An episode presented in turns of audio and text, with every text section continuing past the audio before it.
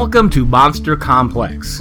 I'm Will Christopher, editor of MonsterComplex.com. If you're a monster fan or a monster hunter, then you're in the right place. Monster Complex is devoted to monster fiction in all its forms, from books to movies to TV and other media, from Frankenstein to Godzilla, Buffy to X Files, Ultraman to Hellboy. Stick around for author interviews, lists, special features, and more.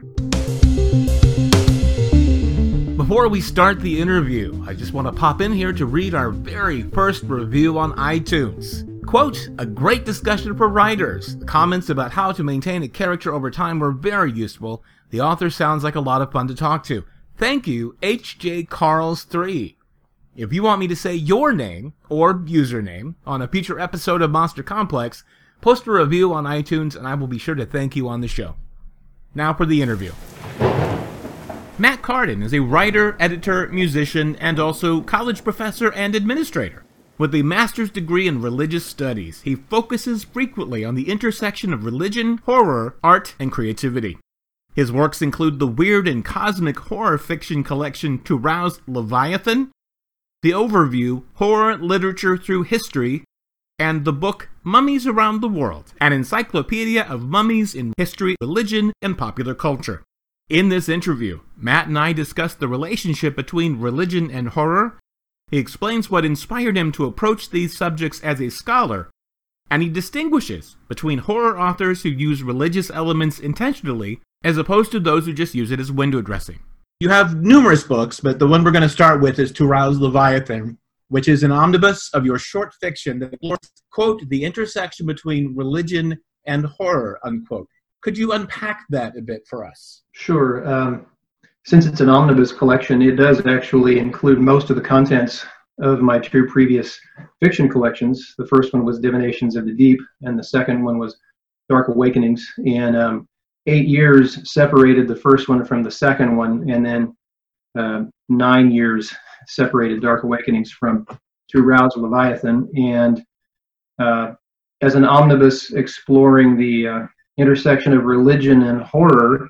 Uh, to Rouse Leviathan is a book of uh, weird and cosmic supernatural horror stories that all, or almost all, skirt that boundary in some way. For me, uh, horror and religion have always been pretty intimately connected. And when I've tried to center in my own muse, not just for purposes of writing, but for purposes of life in general, I found out that I don't just tend to straddle those two areas supernatural horror and religion and spirituality and related areas like psychology and such but i find that they uh, they play off each other to the point that it's like they're almost different expressions of the same thing. So when i say the stories into rouse leviathan talk about the intersection of religion and horror what that means is they're both they're they're looking at all of those both of those areas together sort of as conjoined on the level of DNA almost. To me, I grew up very religious and I was very interested in religion and took my evangelical Christianity that I was born into seriously. But I also had a natural interest in supernatural horror movies and fiction and so on. And I found out in my adolescence and especially in my beginning of my 20s that what interested me about the one was also what interested me about the other. So that's a preliminary answer. Those stories are, as I say, sort of weird and supernatural uh, horror stories that are expressions of that intertwined interest in fictional form. Okay, so horror and religion often rub against each other to such an extent that writers in who think of themselves as this camp or this camp will touch on themes of the other, but you grab onto both of them and embrace them both at the same time. What is it mm-hmm. about the relationship between horror and religion that fascinates you? You know, on the one hand, you have, uh, as you pointed out, they rub up against each other uh, all the time. Like in, the the literature and the cinema of of the supernatural, you see them all the time there, right? My interest is uh, probably, in some sense, located right in that term, the supernatural. It's interesting to me. Uh, it took me years to reflect on this and realize kind of what this meant to me. But when you when you say the word the supernatural, some people will automatically think in terms of horror and ghosts and the paranormal and that kind of thing. Other people uh, might instantly think in the direction of religion. You know, they might think of uh, God and angels and spirits and miracles and that kind of thing. And as I say, for me, it was a twin interest. I didn't put them, didn't realize I was interested in the same thing in different ways when I was younger. But what interests me is the very idea of uh, some sort of transcendental reality, or it's kind of the, the, same interest that makes a lot of people be interested in, in the paranormal or, or ghosts and, and so on. That there's just it's a fascination. That's it on one level. But on another level, I'm sort of, I guess you'd say, possessed by a, a really reflective philosophical temperament, and I'm one of those people who's driven to uh, self-reflection and to trying to understand myself and the world and other people and my relationship to it and understand why am I here, where am I headed, what's it all about, you know, what what am I called to do while I'm here? All these basic philosophical orienting questions. It seems to me that horror as a the, the art horror as Noel Carroll would have called it, not real life horror, you know, not like, like uh, the, the horror we're experiencing with the pandemic right now as you and I are doing this interview, uh, but or, or the horror of, you know, horrible violence between people and so on in real life, but just art horror, fiction, cinema, all that kind of stuff. It seems like to me it's it may be the most direct form of art and entertainment for addressing those levels of transcendental meaning. I think Scott Derrickson actually said that years ago you know, when he broke out huge in, in the in the film world and, and early on made um, uh, The Exorcism of Emily Rose. And he gave that famous interview where he said he thought that that uh, horror might be the genre par excellence for talking about spiritual issues and religious issues. That's kind of getting at the heart of what we're talking about here. I'm driven to find those things uh, to be serious, to actually take those issues with gravity. Just like when I said I was raised as an evangelical Christian, I didn't just have it as a cultural thing. I took it seriously. I read my Bible and I took Bible studies seriously and the literature that was provided by the church when I was an adolescent. You know, I would go home and read it and do the devotions every week and all that kind of thing. That stuff seems to me to be intrinsically meaningful and even even for people who abandon it. Paul Tillich, the great 20th century uh, Protestant theologian, he talked about uh, he tried to come up with a generic term for to, to refer to God that could even be accepted by non-religious people, and he's the one uh, that is most prominently associated with originating the term the ground of being, the ground of being, and he also kind of genericized the idea of ultimate and transcendent meanings and so on and so forth by talking about the area of ultimate concern. He said whether people consider themselves to be religious or not, every individual human has some some center of ultimate concern, something that is ultimately existentially meaningful about his or her life, regardless of their philosophical or religious positions. And uh, I don't know if I'm accurately getting at what it is you're asking or what it is that I'm trying to say, but that spoke to me when I first learned about Tillich's articulation of those things in those terms. And to me, I I agree with Derrickson. Horror is actually a way of getting at that area of ultimate concern because of what it deals with. Questions of life after death, questions of the meaning of human identity that come out in stories of, say, possession and exorcism, questions about the uh, the boundaries of moral life and the psychological life and, and of the actual nature of reality? Is there something beyond the physical world? What does it mean to be here? What things threaten us and impinge on our reality? You know, the idea of sort of a boundary between the self and the world strikes me as a, a, a both religious and horrific. You know, Lovecraft in that famous opening section of his great uh, essay on the history of horror, supernatural horror literature, said that he thought weird fiction was typified by, or that the essence of weird fiction is the sense of uh, unknown dark presences scratching on the outer rim of the universe, you know, and, and horrible intimations of powers about to burst into, into the cosmos. That thing can be scaled down to talk about your own personal cosmos. You know, you you have an inside. You're faced with a world that seems to be objective outside your subjectivity, and you're trying to figure out what does this all mean? This inner world inside me, this outer world outside me. Religion engages on that enormously, trying to tell you or to raise the question of who are you, what is there ultimately, and I think horror does that thing as well. Lovecraft even famously said that uh, he thought that uh, religious experience and supernatural horror were actually, in, in an experiential sense, somewhat coeval. It's almost like you were talking about the same thing. Again, I didn't find this out until I had already been dealing with this myself uh, for years and years. So it's funny how I can go back to some of my early influences and find out that I probably forgot how they were influencing my way of thinking about this long after I first read it.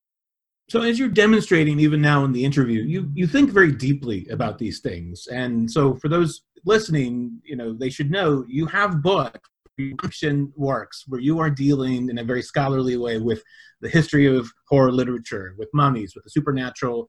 What inspired you to study and talk about these topics in a scholarly way?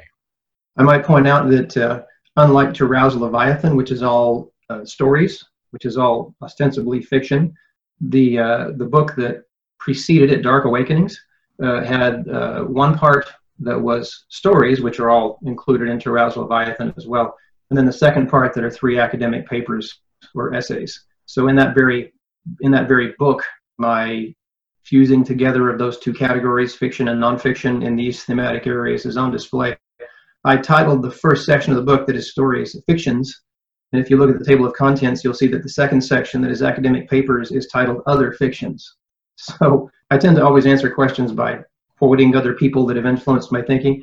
At the beginning of Dark Awakenings, I have a section titled Apologia pro suo libro, which means like an explanation or a justification for the book that is before you. And what it is, is a, a uh, collection of three or four pages worth of excerpts used as epigraphs from other writers. So I have H.P. Lovecraft, and I have William James from his uh, The Varieties of Religious Experience, and I have even um, Eckhart Tolle in there, you know, the spiritual writer, and I also have uh, a section from a famous uh, essay by Robert Frost, where he talks about the difference between poets and scholars, and that can be more generically termed as just artists and scholars. And he's talking about the way poets um, encounter things in life or in literature or other art and they just kind of go along and don't do a, a self-conscious analysis of these things. He says it's almost like walking through a field and birds are just sticking to them. They accrue all this stuff and then their self their unconscious mulls it over you know and stews it and and uh, comes out as poetry. All, all the experiences they've had. Scholars are different in that they self-consciously go along collecting data and information and subjecting whatever it is that they're interested in to a careful, conscious, rational analysis as they then try to carefully, consciously organize it into some statement of it.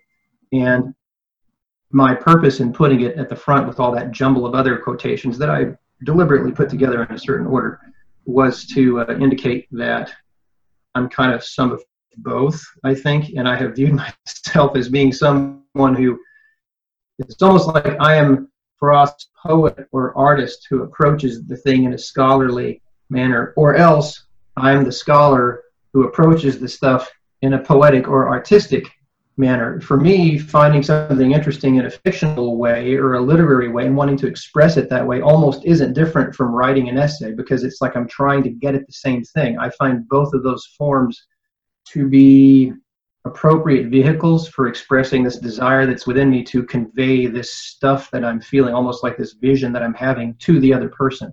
And when I uh, when I called that section of essays in Dark Awakenings other fictions, I do view lots of scholarly writing, my own and other people's, as almost fiction. It's like you're telling a story.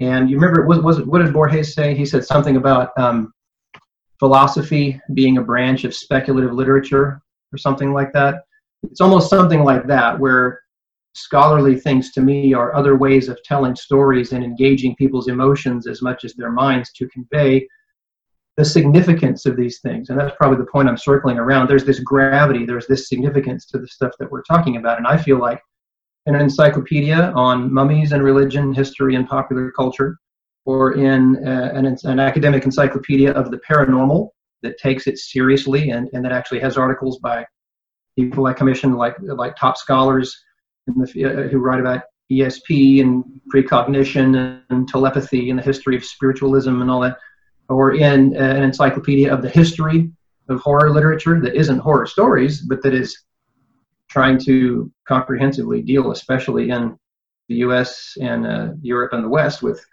the history of this tradition, there's this emotional charge that's being conveyed by all of that stuff, by the intellectual reflection on it and the knowledge about it, as much as by stories of the paranormal or stories and films about mummies or horror stories themselves. Other people may not feel that way, but for me, it's almost like there's no distinction. I guess what's important to me is I'm gripped by this interest in these things, and it's as much emotional as it is intellectual.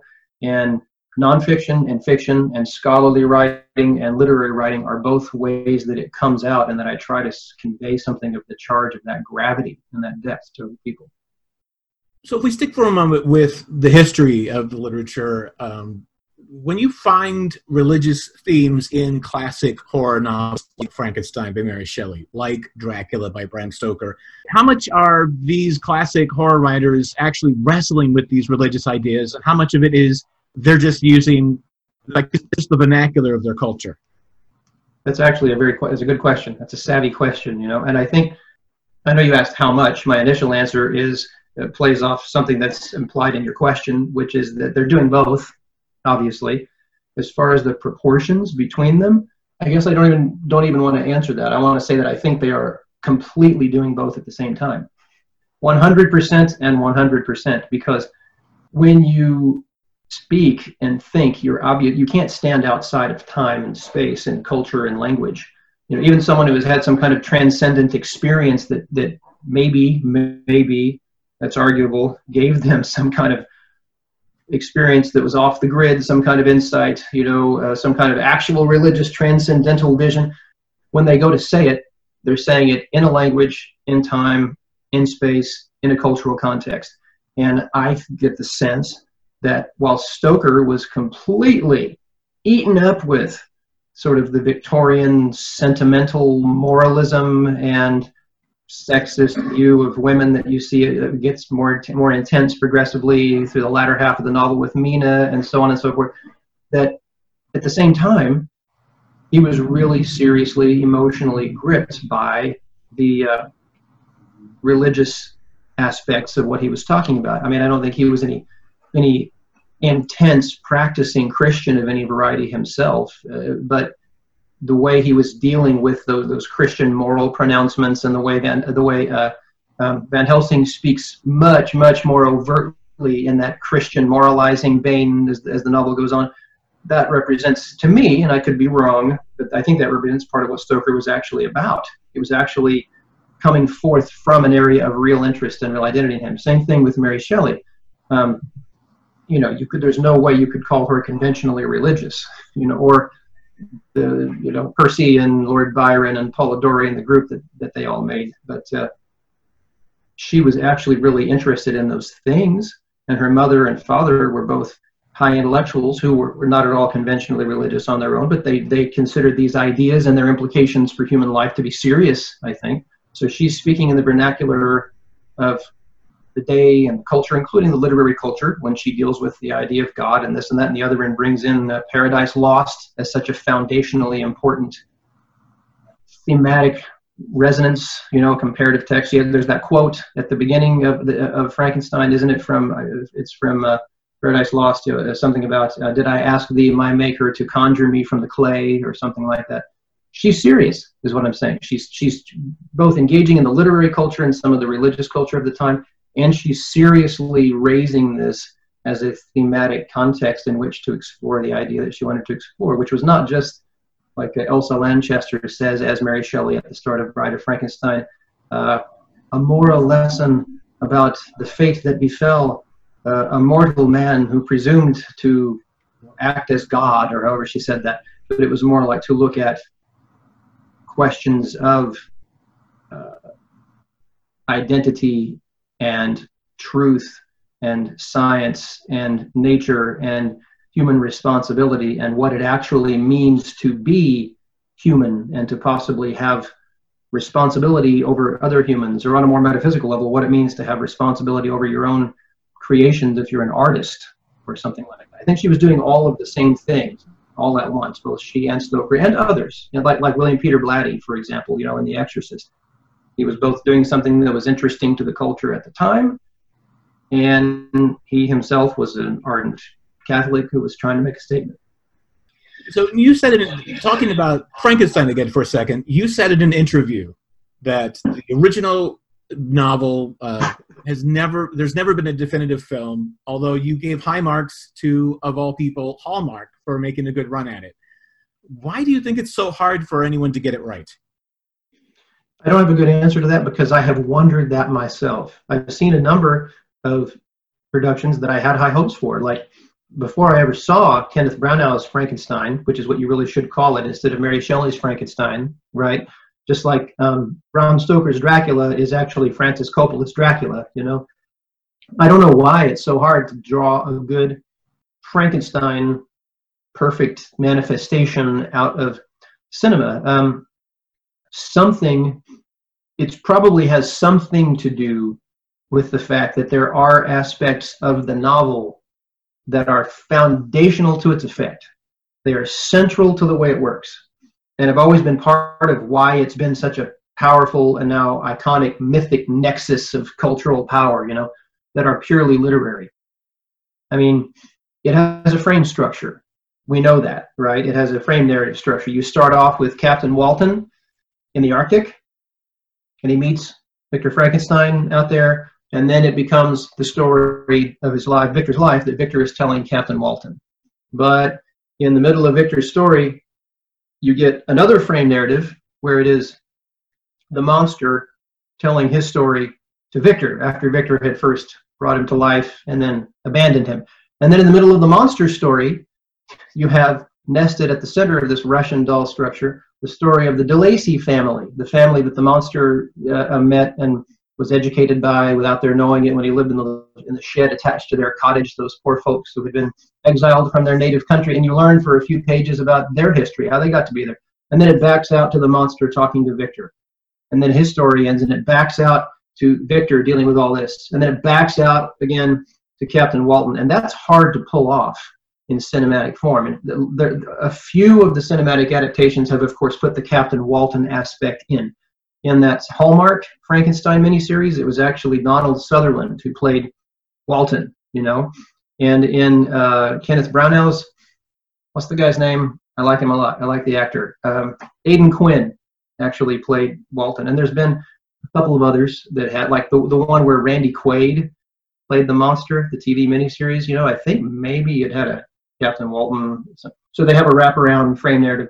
But four layers deep, I don't think so and there's there's it's not just the fact of creating the four layer uh, sort of nested structure it's the fact of how it works when you're interfacing with it as a written text and the way it can play off each other on those different levels that creates an experience that is really difficult to duplicate on film and then one i could also look at the fact just I, I could point out the flaws maybe you probably could too in any of the film adaptations where they fall short kind of like how Branagh's is a great collection of set pieces. I mean, seen in pieces, you could look at it and go, "Oh my God, this is one of the best monster movies. You know, one of the best horror movies ever made." But the whole thing loses its way and is deeply narratively unsatisfying. There are a couple of needles scratching off the record moments as you get later in the film. So they have some inherent errors, but the novel, in some way, may just resist being perfect. I think someone's going to have to approach it someday like um, David Cronenberg said he approached making his film version of Naked Lunch. Did you ever see that? You know, William Burroughs' Naked Lunch, one of the classic mid 20th century novels from the Beat from the Beat generation. Cronenberg said in interviews, and, and he, he, he was in contact with Burroughs. I mean, Burroughs even came on the set. You know, I remember reading in Cinefantastique an interview with Cronenberg, and there's a picture of him and Burroughs there together. But Cronenberg was very savvy about it and said, uh, I'm not trying to make a film adaptation of Naked Lunch because that would be impossible for a novel like that. He said, What I'm trying to do is kind of go back to the source of what that novel is in its essence and express it as a film in a way uh, what, uh, to, that shows what it would have been if it originally were a film. So we're not trying to translate the novel to film. We're trying to remanifest its basic thrust in cinematic form. Someone's going to have to do that with Frankenstein at some point, and I'm sure some of the filmmakers have tried to do that, but so far, uh, no clear successes. So, coming back to current horror literature, would you say that it is fair to imagine that many authors today who touch on religious themes are really just using those themes as religious, uh, as window dressing, simply because they grew up with that was part of that was part of the experience they grew up with. They don't really, they aren't intentionally dealing with those themes. I don't want to name any names, uh, and in fact, in some cases, I've forgotten the names. But I have read some things, mainly short fiction, and it was mainly back in the in the aughts, I think. Um, I have read some stories where it did seem like there was sort of a shallow and maybe ham-fisted attempt to bring in religious issues, and it seemed clear to me. Uh, and, and so, some of these stories were in association with an anthology that I was then editing uh, as a co-editor with T.M. Wright, and it never came out it was titled, uh, it was going to be titled Holy Horrors. And I've had thoughts about resurrecting this. It had a great, we, we put together a two volume table of contents, and it was going to be an anthology of horror stories, all centering in the area of religion. Might see if I could still pull this off at some point, although Terry is, is gone now.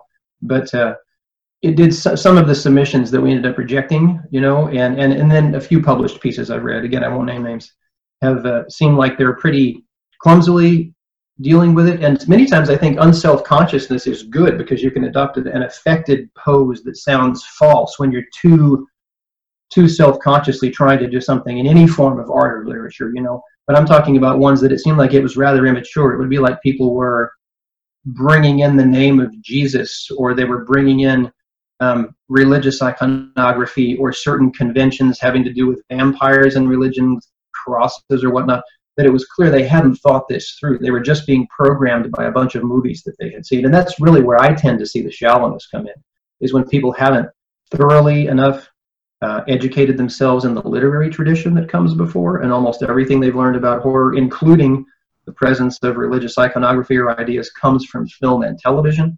At that point, I think it hasn't been very deeply engaged for some writers or wannabe writers and they just sort of toss it in there because it seems like what it's supposed to do. They have some further growth to do, I think, before they could produce fiction that would represent a substantial contribution to this fictional conversation. Would you be able to name any authors who are doing a good job, who they are intentional and they are also doing it in a very organic and appropriate manner? Um, and you asked me that question, you know, you let me know ahead of time you'd be asking that question, and I had a hard time coming up with anything. I'm sure there are. It, to me, it seems like a lot of where this is happening is in areas that aren't even mentioning conventional religion very overtly, and it would be in the field of weird fiction, which, as you know, has been explosively ascendant in a way that I think hasn't happened in mainstream literary culture ever. Uh, but for the past, what, 18 years, like since the 20 years maybe since the dawn of the 21st century, uh, has become an object of mainstream fascination, now crossing over into high quality cinema, dealing with those things in a way it hadn't before.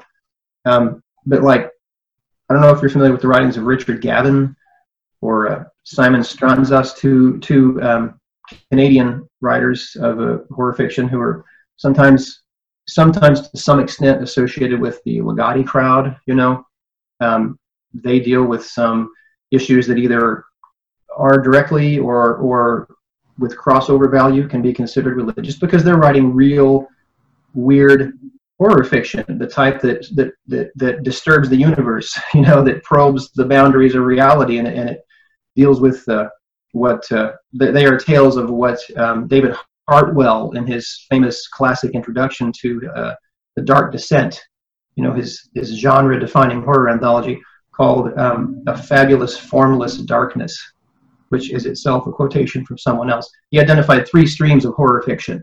The first is what he called a moral horror fiction, which basically just deals with the, the threat of some monster or force that upsets the conventional order, and the horror is that and trying to reestablish. And then psychological horror, which is pretty much understandable when you say the word, right? And then uh, sort of these tales of a fabulous, formless darkness, tales about disturbances to the order of reality, and the horror comes from sensing this breakdown in things. That's where weird fiction comes in, and super and, and, that kind of weird supernatural fiction comes in. Um, so Richard and Simon are two people doing that. Obviously, Thomas Ligotti is doing that.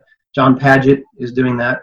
Um, Laird Barron, you know, in his more overt, uh, overtly uh, supernatural horror type writings, is doing that. I could name a number of other people, but I'll just name those and stop there, but it, it, it's still there. The, the, the religious the religious aspect of horror. I'm probably missing some obvious ones. Uh, Maurice Broaddus is an interesting one. Are you familiar with Maurice? He is um, a horror writer and also a, a, Christian minister. And so I don't know if he still does this. For a while, he sort of joked and he, he gave himself the tagline, the sinister minister. But he's written some stories where his actual religious center is coming out in his fiction. And he's writing some dark fantasy now, not just horror. And um, Joe Nassise was the president of the Horror Writers Association for a while. And, you know, he, um, he is, uh, last I knew, uh, practicing uh, Baptist, Southern Baptist, and has put those horror themes right into his right into his stories, and some dark fantasy and horror stories. So it's it's happening and it's interesting. I think a lot of where some of the uh, especially interesting stuff that's prominent these days is happening is actually in horror cinema.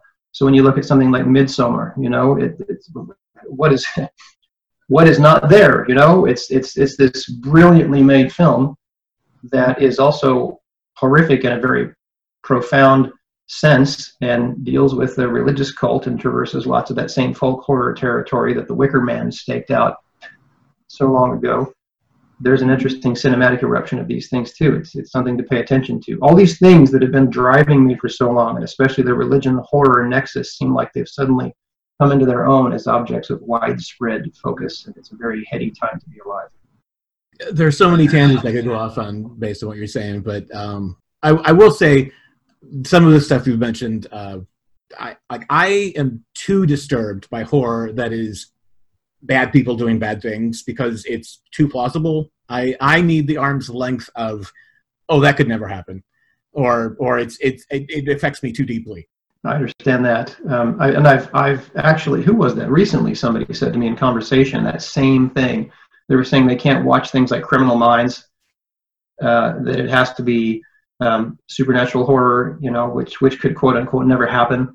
And then of course I want to direct them to my paranormal encyclopedia and talk about the weird, wacky, demonic realm that that's that's actually perhaps not just real, but ontologically more real than this three-dimensional uh, universe in space-time and extension that we're living in right now. So but I, I, know that. I know that I, am aware that some people say, no, no, that's too close to home. And there are people who have actually had awful things happen to them. There's a lot of people walking around who have had conventionally horrible things happen to them.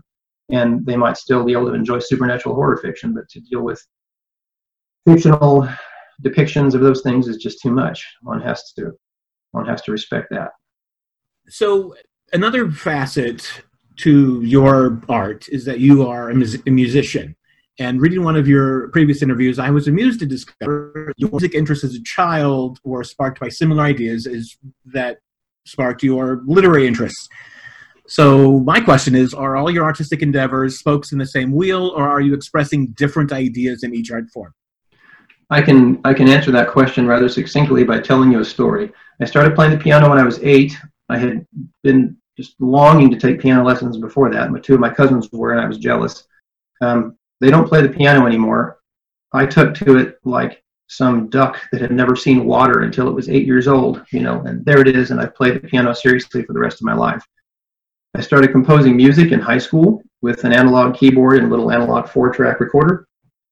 And then in college, I did that too. Um, after college, uh, some years afterwards, I went to work for a piano and keyboard store selling gear for them. And I got on wholesale prices a, a, Yamaha professional keyboard and some recording equipment, you know, a mixer and all that. And suddenly, without my intending it, my music composing came back, and I spent two years with this music kind of pouring out of me as a total obsession. And another couple of years mastering it and putting it together. And I have an album, it's titled uh, Curse of the Daimon and the musical project, which is one album long itself, like the band was just one man musical thing, was called Daemonyx D A E M O N Y X. So demon and onyx, you know, darkness and the demon. And it wasn't until after I had done all that, just as this spontaneous, extended three, four year long burst of driven, obsessive, compulsive musical creativity, that I actually totally consciously realized I had a little bit before but totally consciously realized that it was overlapping at every thematic point. Every thematic point with the, the mood of the music and the lyrics, such as they are, because I, I created entire sets of lyrics out of sound bites and musical things rhythmically, and movie type things put in there rhythmically. Uh, with the stories that I was writing, and in fact, when I showed it to David Wynn, the uh, proprietor of Mythos Books, who published Dark Awakenings, and said, "Hey, I noticed that this thing is uh, pretty much crossing over at every point." Uh, he said, "Yeah, awesome," and he published the album with the book. Didn't know that I was doing a, a two-pronged thing, but basically anybody who bought the book directly from the publisher also got a copy of the album. So the answer is yes, and I have that concrete example to demonstrate it. that's that's funny that it ended up becoming a package that you didn't you you didn't plan on it. Didn't know what I was doing, and that's a big thing with me. These sort of meta patterns. Um, one of my favorite essays ever is William Stafford's A Way of Writing, and William Stafford is a renowned American poet, was a renowned American poet, and in a way of writing, I, I love books on creativity anyway, and I wrote my own book on creativity. It's titled A Course in Demonic Creativity, subtitled A Writer's Guide to the Inner Genius, and it's a free PDF available online. I published it nine years ago, and it's I, I lost track of how many downloads, but it's you know 15,000 downloads of a free book by now, 20,000, whatever. I quote Stafford in that book. I love books on creativity, so I and especially inspired creativity. Stafford mentioned, and this is this relates to uh, Robert Frost's point about poets not really consciously gathering material, artists just osmotically having things come into their lives, and then later they they come together. He said that he, he, he emphasized trusting the coherence of your deep self, um, not consciously trying to do something. He talked. He said every morning he would get up early. He made instant coffee every morning before the family was up, and sat down to just see what happened as a poet. His recommendation was lower your standards. That's the only way to do things consistently. Success counts as the lowest possible common denominator. Don't care about quality. Doing anything counts as success. Over time, successes rack up. And then he said he noticed this incredible gift occurs, this incredible thing over time. He looks back over what he's done and there's this coherence that is emerging out of it that he didn't see at the time because it's the coherence of his core self as it just expresses itself in the middle of the moment. And that's what's happened to me with my various projects. I've tried to tap into the demon muse that is my inner collaborative partner, and it just seems like it produces patterns over time that I can't see until it's in retrospect. And I kind of look at it a, on a meta level. So this next question you may have you may feel like you've already answered uh, because you did name off a number of authors earlier, but who would you recommend as essential writers or works? The horror, religion and horror, that kind of thing, right? Uh, they can't go wrong by going to Rudolf Otto's The Idea of the Holy. You know, he is he's a, a, a, a an iconic presence in the field. He's someone whose whose uh, scholarly presence in the world of religious studies um, is established, and he wrote in the early 20th century. He was a German scholar in, in the field of Gothic and horror studies. He's also well established because he's the guy that the I think he coined the term the numinous, meaning something that is spiritual and and mesmerizing and uncanny and so on.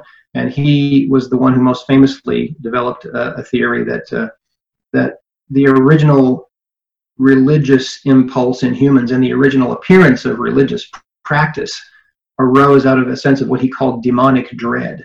This, this dread at the sense of this impinging presence around. And there may be spiritual reasons for that, or one could have a reductionistic psychological reading of that. But he thought that dread and religion were born together. And then he, he viewed uh, the, the development of what he called in the vernacular of his day the higher religions as being the, uh, the more proper outworking of those things but he viewed a, a, rather degraded version of the way that had come down in history uh, as being the ghost story. So he viewed actually the origin, he actually commented in this classic work on the origins of what today we would call horror fiction and uh, the origins of religion, and said they basically both come from the same primal human experience. So you cannot go wrong reading Rudolf Otto's The Idea of the Holy. I personally think the writings of uh, Thomas Ligotti, which some people wouldn't view necessarily as religious, even though he does talk about strange religious cults and so on, as being primary in this area. If you can stomach it emotionally and philosophically speaking, because some people can't, they find themselves too dismayed or appalled by it. His nonfiction book, The Conspiracy Against the Human Race, might be an interesting way to go there. Any of those writers I named earlier, you know, uh, and, and the whole field of weird fiction that's out right that's that's burgeoning right now probably has some good stuff to do with that. nonfiction books that deal specifically with the religion horror nexus, there's a really cool book by uh, a man named Edward Ingebretsen. Edward Ingebretsen. And he was a, uh, I think he's still alive, uh, not only a literary scholar, but a Jesuit priest. And the book is titled, let me see if I can get this right. Um, I have it on my shelf back here. Let me grab it. Hold on. Maps of Heaven, Maps of Hell Religious Terror as Memory from the Puritans to Stephen King. And he is trying to show how, uh, to demonstrate through literature, uh, how the idea of religious terror is just encoded in the American character, in the American genetic material from the time of the colonists all the way to the present. And he shows how it comes out in the literary tradition. He has a really fascinating chapter where his whole point in that chapter is sort of a combined look at the writings of Lovecraft and Robert Frost. So there's Frost again. that, keeps coming out with me. Let me think if there are any other nonfiction books I would recommend. By Noel Carroll, The Philosophy of Horror is an interesting one. It deals with uh, some of these spiritual and religious issues.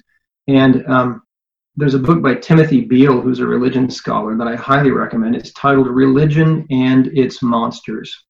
Came out just a few years ago. It's fairly compact, but it's deeply profound.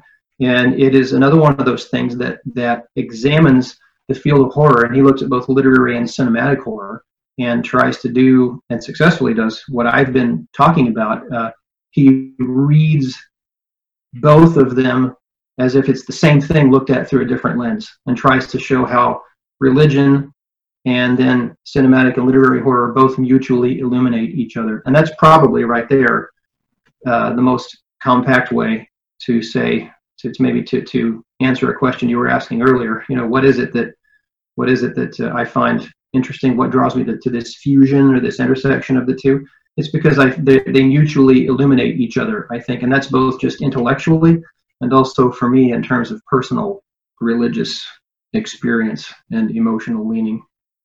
What are the best ways for readers to connect with you online?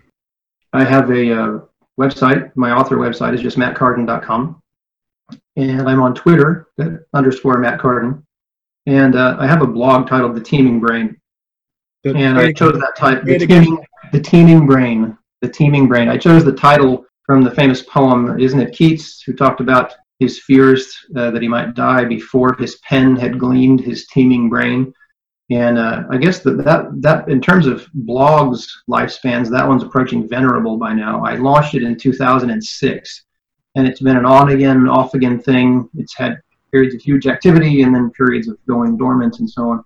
But Teeming Brain is a good place to go if you want to see a several year record of my interest in and my dealings with these things. Um, and other things on the blog. I track not just uh, religion and horror, but like apocalyptic and dystopian trends in society at large, education, technology, culture, politics, that kind of thing. Okay, well, Matt Cardin, thank you very much for joining us at Monster Complex. I very much appreciate the invitation. Thank you. Thanks for joining me for this episode of Monster Complex. Become a Monster Complex member. Find out how to join our family at patreon.com slash monstercomplex. Subscribe to our free online magazine at monstercomplex.com. I'm Will Christopher. We'll see you again for the next episode of Monster Complex.